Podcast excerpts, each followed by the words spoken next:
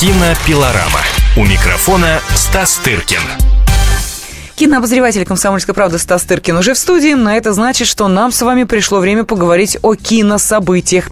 Сегодня в центре нашего внимания будут киноновинки этой недели, ну и понятно, что фильмы, которые стартуют сейчас, будут продолжаться в прокате несколько недель, наверняка заслужат и ваше внимание. Так вот, что посмотреть, от чего держаться подальше.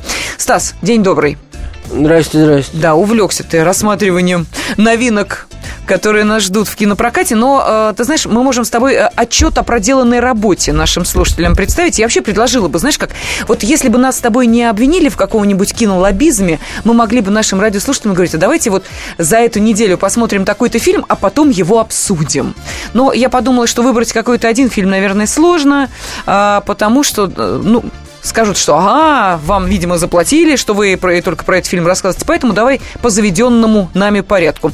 Что у нас есть интересного в кинопрокате, что можно посмотреть, но поскольку сейчас, я так понимаю, ты мучительно ищешь, что можно посмотреть в кинопрокате, я хотела бы, чтобы ты буквально вкратце оценил итоги фестиваля, международного кинофестиваля «Послание к человеку». Он проходил в Санкт-Петербурге, как, в общем, мы с тобой говорили в прошлый раз.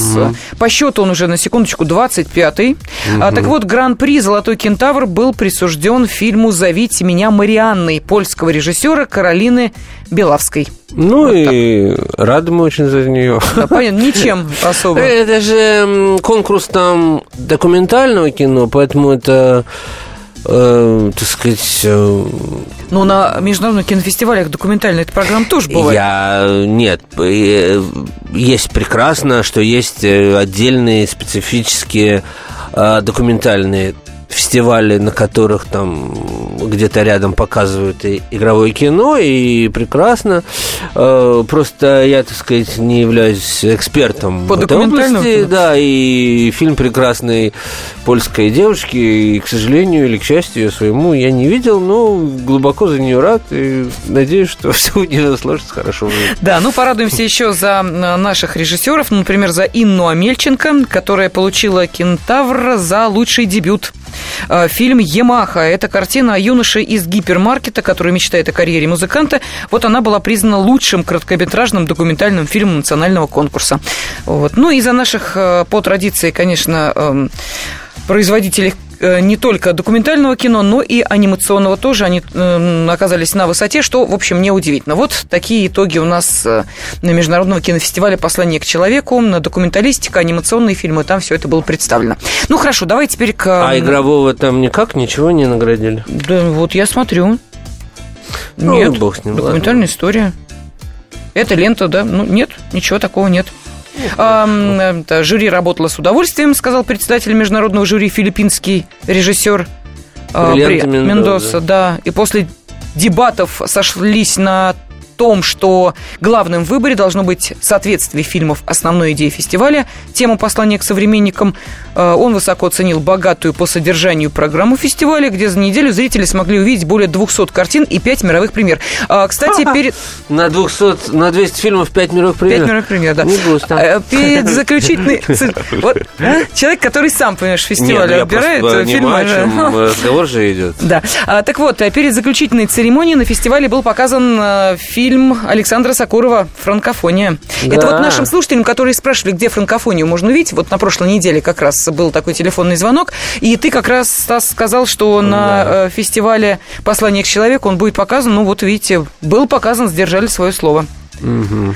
Больше, по-моему, «Франкофония» в прокате и, наверное, не появится. Нет, она появится, конечно. Просто пока в точечных каких-то своих появлениях она будет. Так, что, давай теперь, потирай руки. Да нечего особо потирать. Точнее, потирать есть что, но повода нет. Повода нет, да. Наверное, мы не говорили в прошлый раз о фильме Говорухина «Конец прекрасной эпохи». Не говорили, потому что он на этой неделе начинает. Да, он уже вышел успешно в прокат. Не знаю, как там он идет, идет ли вообще. Но, объективно говоря, это...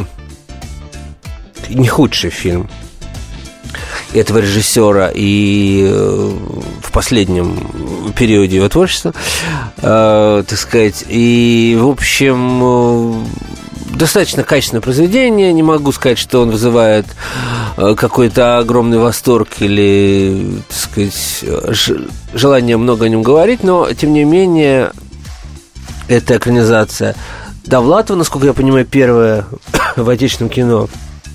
И не последняя, потому что сейчас собирается фильм по Довлатову снимать Алексей Герман-младший. Вот, но вроде как первая.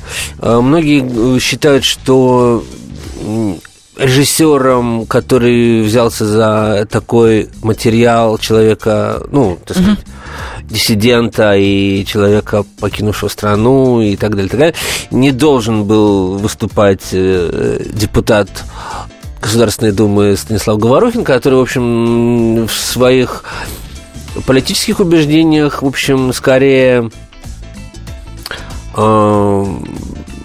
превозносит, что ли. Ну да, по крайней мере, спорит с Довлатовым, можно сказать так. Да, превозносит атмосферу позднего социализма, так сказать, и СССР, ностальгически на него смотрят, в то время как Довлатов, как известно, бежал от нее со страшной силой, как Мопассан от Эйфелевой башни. Вот. И, в общем, многим кажется, что есть в этом некое противоречие, скажем так. Вот. Но если об этом не думать вообще, голову отключить и смотреть на красивую черно-белую картинку, которую снял для фильма замечательный украинский оператор Геннадий Карюк, который делал все картины Киры Муратовой, допустим, и фильм снят под, так сказать, советское кино 60-х годов, хотя у Довлатова действие происходит уже в начале 70-х, и то, что Говорухин перенес это все-таки в 60-е, когда эпоха еще казалась кому-то прекрасной, но потом танки в Праге как-то быстро это все развели, такие настроения интеллигенции. В общем, есть во всех этих переносах и во всем этом легком романтическом флёре некое противоречие, но мы можем коснуться его в наших последующих выпусках, и к нам могут присоединиться наши слушатели. Да, тем более, что телефон прямого эфира 8 800 200 ровно 9702 в вашем распоряжении. И хотелось бы сразу узнать, пойдете ли вы посмотреть новую картину Станислава Говорухина, фильм «Конец прекрасной эпохи», по произведениям Довлатова. Это экранизация сборника рассказов «Компромисс». Так что ждем ваших телефонных звонков. Это сделали. Если всех экономистов выстроить в одну линию, они все равно будут показывать в разные стороны. Верное направление знает доктор экономических наук Михаил Делягин. Только он знает, кто такой Доу Джонс, где у него индекс, как его колебания влияют на мировую экономику и какое отношение он имеет к пиратам Карибского моря. Наш экономист расскажет об этом простым и понятным языком в программе «Час Делягина». Слушайте на радио «Комсомольская правда» по понедельникам в 17:05 по московскому времени. Кинопилорама. У микрофона Стас Тыркин. Кинообозреватель «Комсомольской правды» Стас Тыркин в студии, и телефон прямого эфира 8 800 200 ровно 9702. Мы сейчас обсуждаем новинки в кинопрокате, ну а посему обратили ли вы внимание на то, что в прокат вышел новый фильм Станислава Говорухина «Конец прекрасной эпохи». Ну и не только обратили, но, может быть, уже и посмотрели. Кстати, вот по поводу Довлатова, мы тут со Стасом в перерыве посмотрели, все-таки был фильм по произведениям Довлатова, это экранизация фрагмента произведения «Зона», фильм 92-го года, комедия строгого режима. Ну, наверняка вы помните, там, где заключенные ставили спектакль. Очень действительно смешной фильм. Но, знаете, кинематограф 90-х – это особое явление. А сейчас давайте телефонный звонок и продолжим. Добрый день, Владимир, здравствуйте. Здравствуйте, Владимир, город Белгород. Я просмотрел «Конец прекрасной эпохи» Станислава Говорухина. Ставлю 5 с плюсом. По поводу того, что как бы режиссер Станислав Говорухин снимает фильмы по диссидентству, но вы же помните, у него еще были документальные фильмы, которые назывались «Так жить нельзя», а потом «Россию, которую мы потеряли». То есть какая-то определенная эволюция взглядов есть. А насколько я знаю, Сергей Довлатов хоть и был диссидентом, но когда уехал в США, никаких таких гневных замечаний в адрес Советского Союза у него не было. Поэтому он такой был диссидент, без яркого антисоветизма, насколько я могу заметить. Вот. Владимир, а вы-то почему вот выбрали это кино? Ну, вообще-то я интересовался Довлатовым. Не скажу, что я его поклонник, но он мне гораздо более симпатичен, допустим, чем тот же Иосиф Бродский. Мне совершенно непонятный. И такой момент, вы знаете, я знал, что этот фильм выходит в прокат, и шел целенаправленно на этот фильм именно шел. Но если бы я случайно проходил мимо кинотеатра, никаких афиш, никаких плакатов, что этот фильм идет в прокате, нету. Там идет «Марсианин», еще какая-то голливудская ерунда. Вот когда будет у нас система национального проката? О, спасибо огромное. Спасибо, Владимир, и за ваш комментарий, и за ваш вопрос. Как-то действительно, вот «Марсианина» видно везде. Причем Владимир абсолютно прав. Это, по-моему, традиция всех городов и тенденция. Вот с нашим... Ну, бюджет. Фильмами... Давайте, как сказали бы продюсеры, давайте... Бюджет тогда и будут плакаты. Наружную рекламу, конечно, о чем разговор. Слушай, ну, если... «Марсианина» выпускает крупная голливудская компания, имеющая представительство в России, и, разумеется, там входит... бюджет на раскрутку этого фильма. Раскручивать фильм черно-белый Говорухина по Довлатову. Скорее, спасибо, что по телеку идет реклама, и хоть кто-то об этом говорит. Нет, ну это действительно проблема. Да, вне зависимости от отношения к этому конкретному фильму, да, реклама российских фильмов проигрывает рекламе зарубежных блокбастеров. А то, что касается... уничижительных каких-то слов, которые произнес нас радиослушатель. У нас как-то принято, знаешь, все время что-то пинать за счет другого. Но я не услышала ничего уничижительного. Он сказал, что «Марсианин» это как бы... я поняла, да. Я посмотрел фильм «Марсианин», и скажу вам, что он на порядок лучше, чем фильм «Конец прекрасной эпохи». Слушай, как можно синее сравнивать с соленым? Ну, все можно. Ну, хорошо. Это фильм, понимаешь? Я только и делаю. А как на фестивалях ты смотришь 20 фильмов разных, и какой-то получает приз, а какой-то нет. Вот. Поэтому, извините, конечно, у нас уже и премьер-министр вчера выступил и сказал, что не все зарубежное, это плохое, так что можно расслабиться уже. Слушай, вот. Там же большая пресс-конференция была, я тут смотрю, даже комментарии дают чуть ли не там, космонавты, да, обсуждают, могло такое быть, не могло такого быть. А ты про «Марсианина»? Да, я про «Марсианина». Мы сейчас плавно перейдем, да, или мы уже переходим? Нет, ну хочешь давай... Не, можем и перейти запросто. Я к тому, что... Да, произошел некие изменения, в мышлении, в личности режиссера Говорухина, который действительно в перестройку был, рупором, одним из рупоров перемен с документальными фильмами и так далее, такими попсовыми, «Так жить нельзя» там, и так далее. Но с тех пор, произошла действительно эволюция взглядов. Я бы не сказал, что в плоскость тех самых перемен и так далее. Скорее, человек всегда развивается в консервативную сторону, с возрастом. Поэтому... Вот, и те нападки, которые совершал Станислав Сергеевич в адрес молодых российских режиссеров, например, памятные. Поэтому, ответочка прилетела соответствующая. Значит, что можно сказать? Про актеров скажи, пожалуйста, мне просто интересно. Та актриса, которая, собственно, Говорухин и открыл, Светлана Ходченкова, не подвела его в этом фильме? Ну, как она может подвести? Даже если и захочет сниматься в роли какой-нибудь женщины X, все равно приходится сниматься у режиссера, который ее открыл. Да нет, там не сказать, что такая уж большая роль женская. Там женщина играет такое подчиненное положение, поскольку герой их меняет как перчатки. Поскольку у него не складывается интеллектуальная жизнь, то он отдувается на девушках. Вот. И Ходченкова играет одну из таких страдающих девушек, которая, в общем, не может владеть своим возлюбленным настолько, насколько бы она, в общем-то, могла. Ну, она ведь играла похожие роли у того же Говорухина в картине «Не хлебом единым». Тоже черно-белый фильм, тоже страдающая женщина, тоже не может выбрать между двумя. Точнее, она выбрала, такая про тему «Мастера и Маргарита», в общем, там прослеживается. Ну, вот... Никто и не говорит, что этот фильм полон каких-то открытий, понимаешь, как формальных, так и содержательных. Нет, это совершенно не то кино. Вот.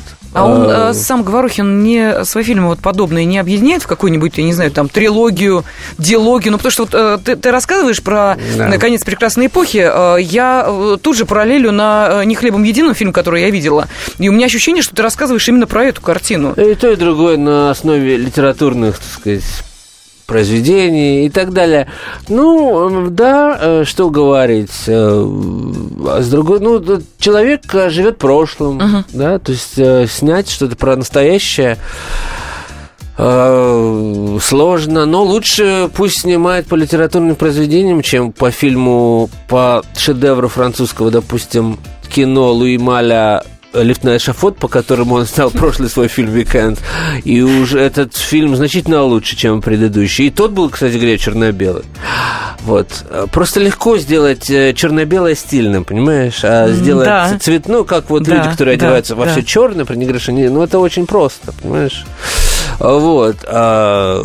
И когда всегда прекрасный оператор, там Клименко, здесь Карюк, то, что говорить, можно за... эстетику не переживать. А вот по части смыслов там есть вопросы.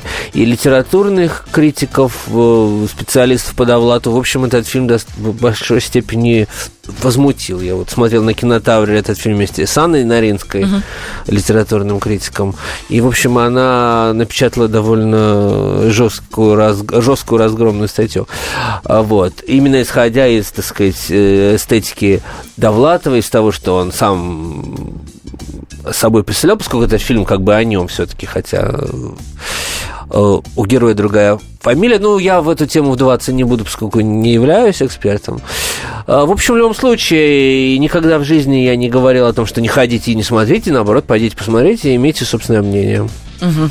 Ну, мы поговорили только об одной премьере этой недели. «Конец прекрасной эпохи», фильм Станислава Говорухина. Должна тебе признаться, что я не удержалась, тоже сходила в кино. Да. Точнее, повели меня в кино. И, в общем, я руководствуюсь твоими же принципами. Лучше посмотреть и составить свое собственное впечатление, чем 100 раз услышать и думать о том, а действительно ли это так. Сходила я на «Стажера». Мы с тобой на прошлой неделе, в воскресенье, как раз коснулись этой картины, фильм с Де Ниро и Энн Хэтэуэй. Но, ты знаешь, могу тебе сказать, что 2 часа из своей жизни я, в общем, выбросила на ветер. Да, вот даже так, да? Даже так, по одной простой причине, что содержание этого фильма можно было бы уложить вот как раз в, я не знаю, какой-нибудь кинофестиваль короткометражного кино был бы, и вот там было чудесно. Но на протяжении всей картины меня не покидала одна мысль, ты знаешь, вот ты в свое время сказал, что за рубежом, ну, точнее, вот в Америке, там, в Европе, уже давно стали ориентироваться на взрослую часть зрителей. То есть снимают кино не для подростков, нет, ну, для них тоже, но и для тех, кому уже там глубоко за. Вот, Нэнси Мэрс, это как раз такой режиссер. Вот. Ее предыдущий фильм была, если я не путаю, сексуальная комедия с Мэрил Стрип. То есть все как полагается. В общем, там в фильме «Стажер» как раз та самая тема, что без 70, я уж не помню точно скольки летнего, но 70 ему уже с гаком, стажера в компании, которая продает модную одежду, жить нельзя. Не потому, что он великий специалист, а потому, что он, ну вот знаешь, как такой душеприказчик. И того утешил, и этому другом стал. В общем, пожилые люди в компаниях нужны. Я теперь подумала, может быть, у нас тут собираются повышать пенсионный возраст, может быть, этот фильм сделать обязательным для просмотра. И те, от кого зависит, будут у них сотрудники возраста 70 плюс или не будут, вот просто посмотреть эту картину и понять, что пожилой человек может внести свой вклад даже в весьма высоко организованное молодежное производство. Но это так, это что называется, я полторы минуты паузы запомнила. Я прошу прощения, мы сейчас уходим на небольшой перерыв и вернемся. А потом ты снова расскажешь про «Стажера». Кинопилорама.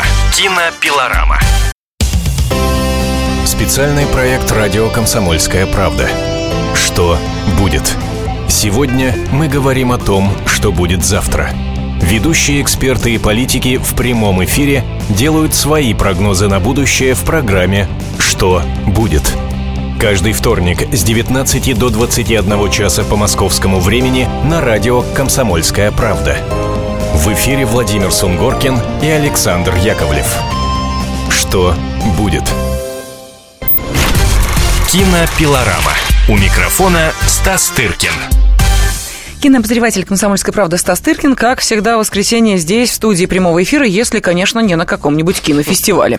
Ну, а поскольку сегодня он здесь, есть возможность обсудить киноновинки, премьеры этой недели. Поэтому мы начали, собственно, с российской ленты, для того, чтобы нам не сказали, что мы рассказываем только о зарубежных фильмах. Мы поговорили о «Конце прекрасной эпохи», фильм Станислава Говорухина. Ну и плавненько, что... Да ты знаешь, пусть говорят. Ну и говорите. 8 800 200 ровно 9702, телефон прямого эфира. Пока я заполняла паузу полутораминутную до ухода на перерыв, успела даже свое впечатление об фильме «Стажер» рассказать. У нас есть еще один телефонный звонок. Владимир, здравствуйте. Здравствуйте. Я бы хотел тормознуть, если позволите, около 2 минут на творчество Говорухина. Вот этому последнему фильму предшествовал фильм «Асса», который очень так современно показал финиш той советской системы 30-летней давности. Правильно? А вот если не очень, был... но продолжай. Я могу уточнить, если нужно. А вот я бы свое общее впечатление, кратко, что называется, лаконично, имея в виду дефицит времени. А второй фильм я бы его тоже бы вслед за вами отметил. Это вот «Россия, которую мы потеряли», документальный. Там не запомнился эпизод, как вот женщина с этим серпом на полицейского набрасывается, там охраняя, вот там вагон разграбленный с вещами. То есть это вот как раз ментальность показана, вот это попытки жить на дармовщину, ухватить дело ближе и шанс это и возможно лежит. Вот это одна еще из черт этой системы того времени, и вот она взросла вот в нынешних чиновниках, как мне кажется, и она шанса обогатилась и еще стала более дородной. Понятно. Спасибо огромное, Владимир, за ваш телефонный звонок. Но вот видите, фильмы Станислава Говорухина вызывают такие страшные эмоции. Ну, почему страшные? Но, да, такой немножко анахронизм в сознании нашего слушателя. Сразу после «Асса» был «Конец прекрасной эпохи», да, как будто, знаешь, 20 лет как не бывало. А он успел снять еще там, понимаешь, огромное количество фильмов, которые действительно лучше бы и не снимал. Сразу после «Асса» перешел к концу прекрасной. Да, мог бы и не переходить, на самом деле. Ну, короче говоря... А 10 негритят. А место встреч? Не, ну почему же место встречи было до «Ассы». А, извини. Конечно. «Десять негритят» было почти одновременно с «Ассой», насколько я помню. Там даже одни и те же артисты снимались. Друбич и прочее. Поэтому, нет, этот период мы оставляем, а остальное мы как-то немножко корректируем. Хорошо. Окей. Так, про «Стажера» тоже нет, закрылись. Если хотят звонить, то пусть продолжают высказывать свое мнение о Говорухине. Я понимаю, что у людей накипело, видишь, они аж булькают все. Это самое... Про «Стажера», да, договори тебя, перемолол этот фильм. Ты потерял в своей жизни только 2 часа на фильм «Стажер», а я регулярно, понимаешь, теряю столько времени на просмотр всего этого. Нет, он меня не перемолол, просто да. Мне такое количество сладкого вредно. Понимаешь, сладкая история про сладкую бизнес-леди, у которой сладкая дочь, сладкий муж погуливающий, сладкий стажер. Кумир Де Ниро. Наш кумир Де Ниро, да. Понимаешь, сладкий стажер, который решает проблемы несчастной бизнес-леди, у которой все так хорошо, что уже становится плохо. 70 лет стал стажером, что там с ним произошло? Ну, это вот такой выверт фильма, что, знаешь ли, компания объявила неожиданно почему-то, что им нужны вот такие... Вот такая программа у них была, вот, понимаешь, вот неизвестно, причем... А как... ему-то что, он на пенсии? А ему скучно. Ему скучно, понимаешь, супруга скончалась, он уже всем, чем мог, позанимался, все страны мира объездил несчастный Роберт Де Ниро, понимаешь, свои 70 с гаком лет, приехал и понял, что надо что-то делать. И вот нашел объявление на столбе буквально, что в какую-то фирму требуется стажер, и вот он радостно, значит, этим стажером туда пошел поработать немножко. Стал всеобщим любимцем, стал незаменим для несчастной бизнес-леди, которая зашивается и храпит в машине. Это единственный, по-моему, ее недостаток. Она действительно храпит. То есть, ну, это вот такая фишка, понимаешь? То есть, все должны умилиться от того, что бизнес-леди, такая вся красивая и нежная, с глазами Лани и Энн Хэтэуэй, храпит. Да, ну и, конечно, закольцован этот сюжет тем, что маленькая дочь бизнес-леди, которая тоже оказывается в машине, а стажер уже всем, он уже и шофером работает, он уже там и просто правая и левая рука, ну, и все прочее. Подвозил дочку, и она тоже храпит, он с умилением на нее посмотрел, понял, в общем, все нормально, подрастает новое поколение бизнес-леди. Муж вернулся, подлец гуляка, свою любовницу бросил, потому как жене до него дела не было. В общем, Стас, я тебе могу сказать, вот все, что можно себе представить сладкого бизнес-леди, там все это, вот знаешь, как на торте, просто такими слоями было накручено. И, ну, что ж, рад, что ты хорошо провела. И вишенкой Роберт Де Ниро торчал сверху, просто вот так. Ну, ты понимаешь, для кого это, да? То да, для, я понимаю. Это для... Я еще не доросла. Да. Да. Я, во-первых, не работодатель, то есть мне этот фильм смотреть бесполезно, потому что стажеров 70-летних я все равно на работу не возьму. А, б, до пенсионного возраста еще не доросла для того, чтобы пускать слезу и думать, эх, мне бы такое, кто бы меня на работу пригласил, я бы тоже себя проявила. А что, зал был полон? Ты знаешь, поздний сеанс, ну, я скажу, что да. И даже гости столицы там были, что меня очень удивило. Какие гости? С трудом говорящие на русском языке, но, видимо, пришедшие посмотреть на, собственно, может быть, время где-то надо было провести. Солнечной... А, я же не учла. Я смотрела в кинотеатре недалеко от Павелецкого вокзала. Думаю, что же там гости столицы делали? Ну, просто надо, видимо, между поездами время как-то. 5 звезд, что ли? 5 звезд, что ли, да. Ага. Ну, хорошо. Видишь, рад, что ты с пользой провела время. Заодно и про фильм рассказала. Ты «Стажера» не смотрел? Нет. Ну, слушал широко открытым ртом сейчас. Зачем мне? У меня и так хватает испытаний в жизни. Одно из них, насколько я понимаю, фильм «Марсианин». Да, ты знаешь, я без всякого удовольствия ехал его смотреть, потому что, ну, Ридли Скотт, конечно, выдающийся режиссер, мастер, там, сказать, профи и так далее. Но он снимает очень часто в последнее время. Вот, за себя и за своего брата теперь уже, видимо. И вот предыдущий его фильм был буквально вот зимой, не так давно, про Египет, исторический фильм «Исход», кажется, он именовался. Вот, где Джон Туртура играл египетского фараона. Вот. По моим, знаешь, таким наблюдениям, всегда режиссер, который снимает фантастику, следующим его фильмом будет исторический фильм. И наоборот, потому что и то, и другое люди придумывают, да, полностью. Никто не знает, что там было в древнем Египте, никто не знает, что там будет в будущем.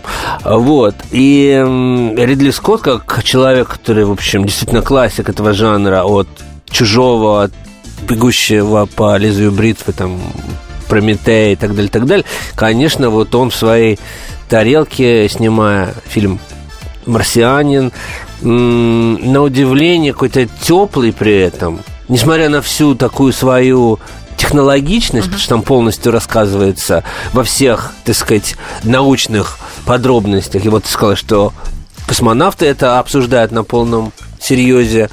И, видимо, там есть что обсуждать, поскольку там, видимо, с научной стороны все как-то, по крайней мере,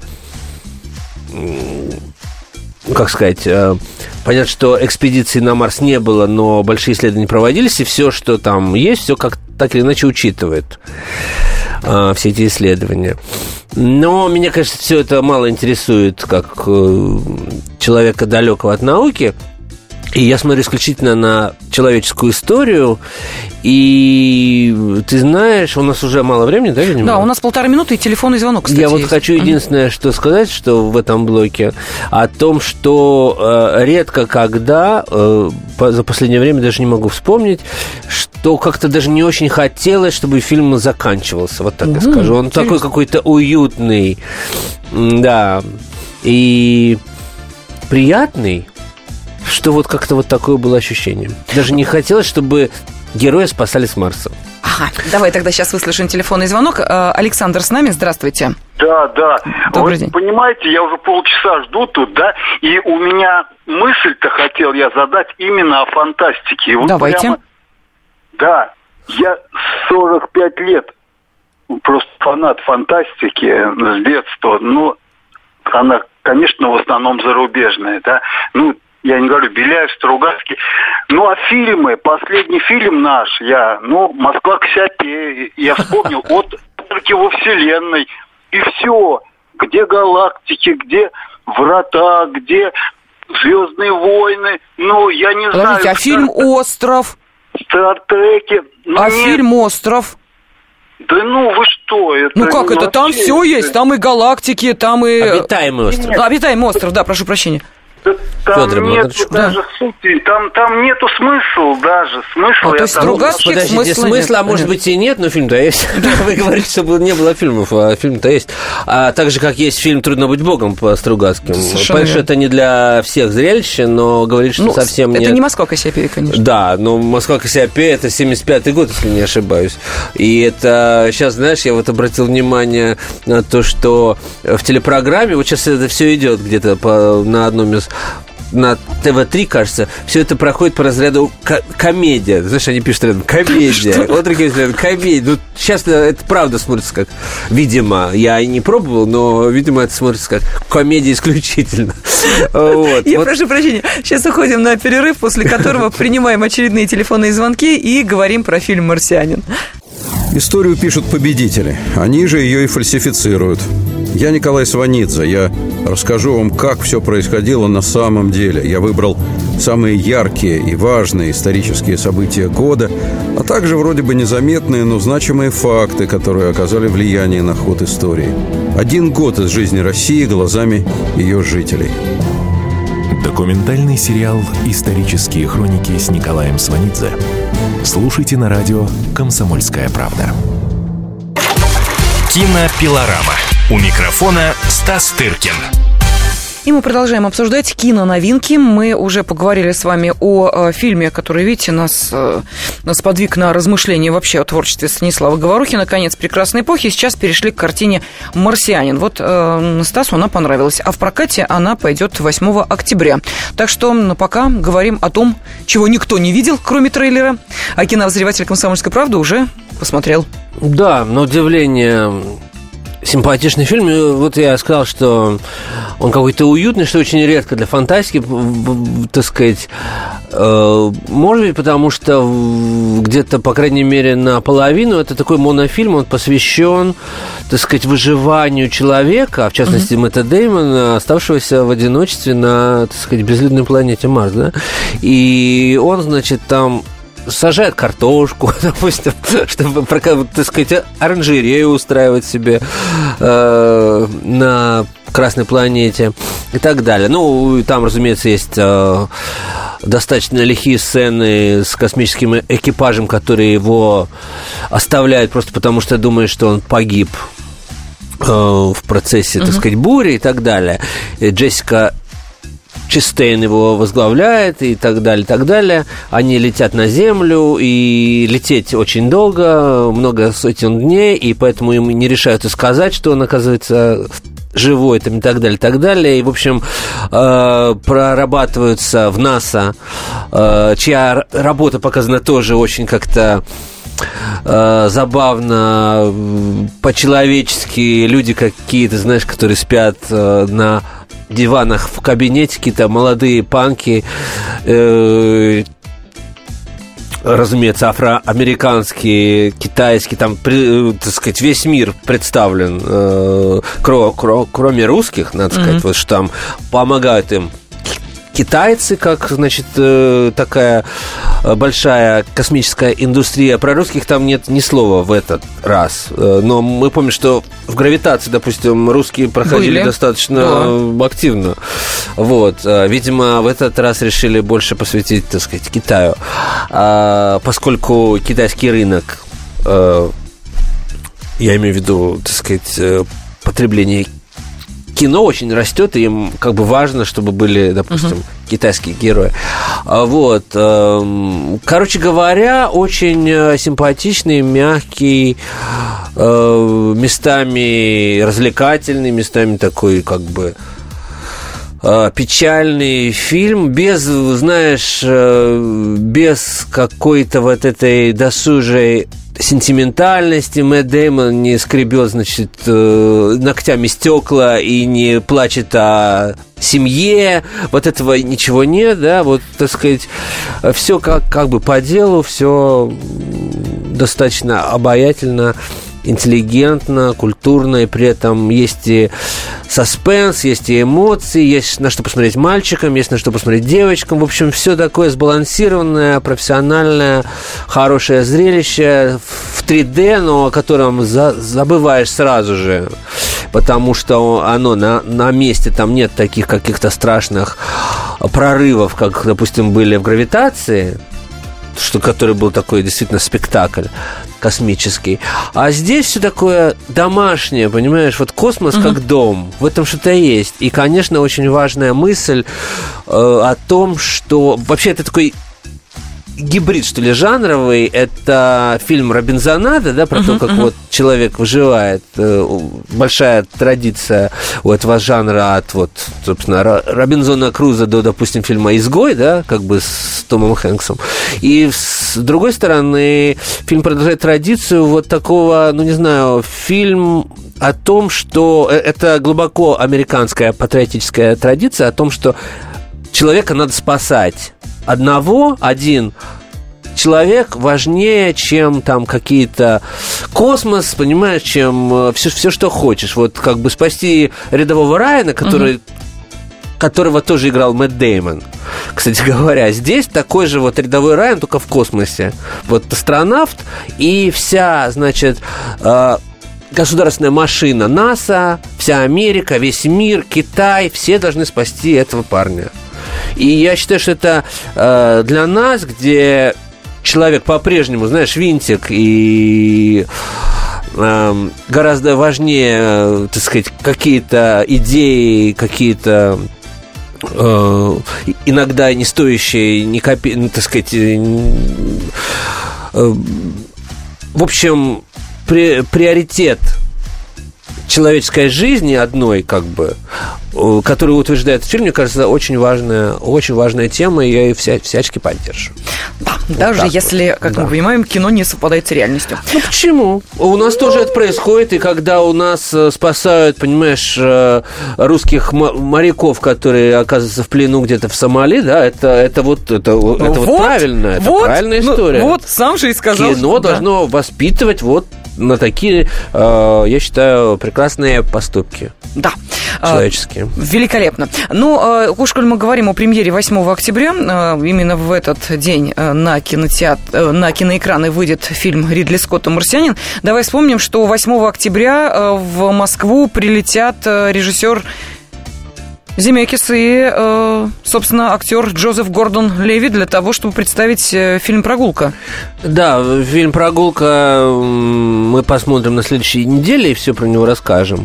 Ну, ты собираешься туда отправиться? На фильм. Вот, я пойду, да. А давай лучше скажем, у нас уже не так много времени, да, остается? Нет, ну еще минут 5 у нас есть. Да, ну про «Прогулку» ничего пока не могу сказать. Подожди, прошу прощения, да, потому что это еще впереди. Да, это следующая неделя. А пока мы можем сказать пару ласковых про фильм 14+. Да, российский фильм 14+, у которого была неожиданно громкая премьера на прошлой неделе. Нас просто прислали смс-сообщение с вопросом, как вам фильм 14+. Вот поэтому, собственно, и вопрос. Да, фильм тоже достаточно милый, почти как... «Марсианин», правда, касается совсем не марсианских проблем, в общем, рассказывает о типичных подростках, которые живут в типичном районе в Москве, в спальном, то есть и таких районов в каждом любом мегаполисе любой страны, любого континента плюс пруд-пруди, так же, как и, в общем, проблемы, которые переживают герои, они ничем не выдающиеся. Это вот проблемы подростков. Первая – любовь, там, взросление, отношения с матерью, отсутствие отца там, и так далее, так далее. В общем, главный плюс, как мне кажется, фильма Андрея Зайцева «14 плюс» это то, что, извините за тавтологию, это то, что, в общем, его можно легко перепутать с другим таким же фильмом из другой любой страны.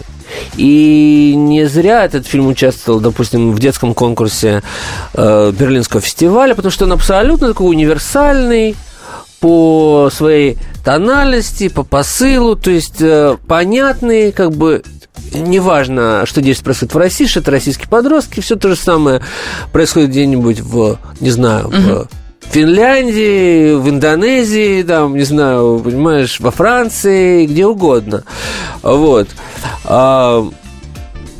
Поэтому ничего плохого про этот фильм сказать не могу. Прекрасно работает режиссер с артистами, с молодыми, которых он нашел где-то в социальных сетях, кстати говоря.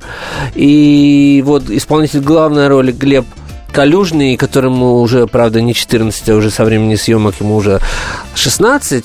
Я считаю, что он прямо открытие, он уже снимается и в сериалах. Я показывал на движении, допустим, сериал Натальи Мещаниновой «Красный браслет», где он прекрасно играет смертельно больного мальчика и так далее. Он пойдет далеко, и я этому очень рад. Действительно прекрасный молодой артист, который еще даже не артист, а только думает идти учиться. Вот. Посмотрите, я думаю, что не пожалеете. Это можно смотреть вместе с подростками. Им всем очень нравится. Хотя там нет ни «Звездных войн», ни джедаев, ни... а есть вот обычная простая жизнь. А теперь, Стас, давай мы сейчас с тобой оба посыпем голову пеплом. Так. Я не знаю, там, смажем подметки салом и быстро уйдем из студии. Знаешь почему? Готов, да. Да, знаешь почему? Я тебе объясню. Потому что позор на наши с тобой седины. Что такое? Дружочек мой, кто снимал фильм «Асса»? Сергей Соловьев. Угу. А что же мы повелись за Владимиром-то, который нам начал рассказывать про фильм Станислава Говорухина под названием «Масса»? Да нет, да, никто и не велся, а что там наши внимательные слушатели, конечно, нас в этом упрекнули. Нет, но это настолько очевидно, что я даже не стал об этом говорить. Все, ну, понятно, что Говорухин там снимался. Ну, конечно, ну, зачем мы будем про это говорить, это понятно ежу, понимаешь. А, действительно, в то же время он снимал документальные фильмы как режиссер, а как актер, кстати говоря, он прекрасно меня сыграл. Вот, это еще раз говорит о том, да, что во всем должна быть четкость формулировок. Да, слушай, да, ну, наши слушатели пусть обратят внимание на какие-нибудь более важные проблемы в жизни. Хорошо, и на более, ну, так скажем, интересные фильмы. Вот какие именно, давайте мы сейчас сохраним интригу, и об этом обязательно поговорим в следующей нашей программе через неделю. Здравствуйте, меня зовут Анна Герасименко, а это Александр Милкус. В «Комсомольской правде» мы отвечаем за детей. За то, как они учатся, что едят, какие фильмы смотрят и какие профессии выбирают. В нашей новой программе «Родительский вопрос» мы будем встречаться с психологами, педагогами, врачами, даже звездными родителями. А еще мы будем приглашать детей, чтобы они сами объясняли нам, как с ними договориться. Слушайте нас по пятницам в 2 часа дня. Звоните. И будем решать, как сделать детей счастливыми.